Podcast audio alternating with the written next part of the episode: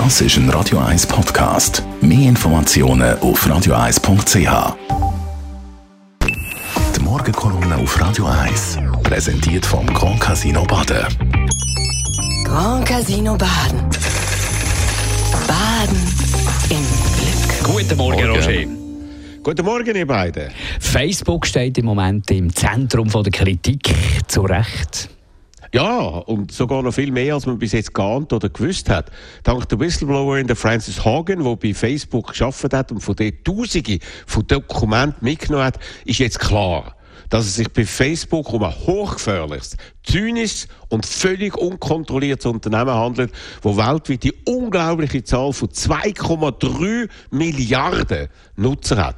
So weiss man jetzt zum Beispiel, dass man bei Facebook bewusst Text pusht, wo die Leute wütig machen, weil das gemäss von internen Facebook-Studien die Nutzung und damit den Facebook-Profit auftreiben. Vor allem junge Leute und dort vor allem Mädchen werden verstört, verunsichert und in Depressionen gestürzt.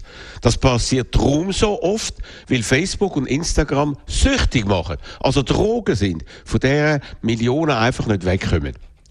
Facebook ist ja gegründet worden, um Menschen zusammenzubringen. So hat es der Mark Zuckerberg jedenfalls immer erklärt. Passiert ist das Gegenteil. In vielen Fällen werden Menschen gegeneinander aufgehetzt, werden Verschwörungstheorien verbreitet, die das politische Klima vergiftet, die Demokratie bedroht, ohne dass man da dagegen eine Handhabe hat, wie es bei anderen Drogen, wie zum Beispiel bei Zigaretten passiert ist.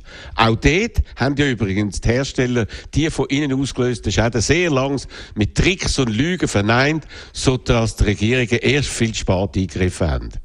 In den USA im Kongress wird schon länger darüber diskutiert, Massnahmen werden beraten, aber passiert ist nichts. Wird auch jetzt nichts passieren?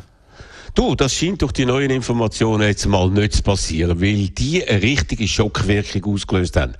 Bei den gestrigen Hearings in Washington sind sich die total verstrittenen Vertreter von den beiden Parteien für einmal einig gewesen, dass man jetzt politisch handeln muss. Und dass alle Versprechungen von Facebook über eine funktionierende Selbstkontrolle schlicht falsch gewesen sind.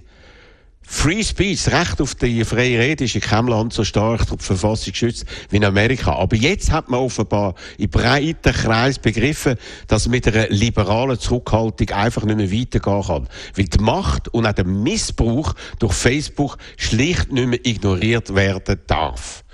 Und wenn das in den USA passieren sollte, werden auch wir davon profitieren. Denn gerade auch bei uns ist ja die immer aufgeheiztere Stimmung beim Thema Covid durch das Verhalten von Facebook in unserem Land mitprovoziert worden.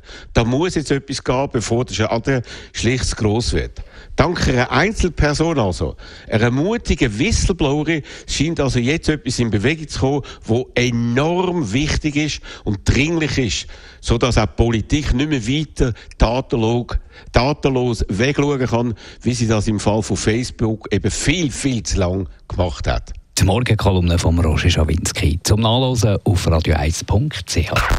Die Morgenkolumne auf Radio 1.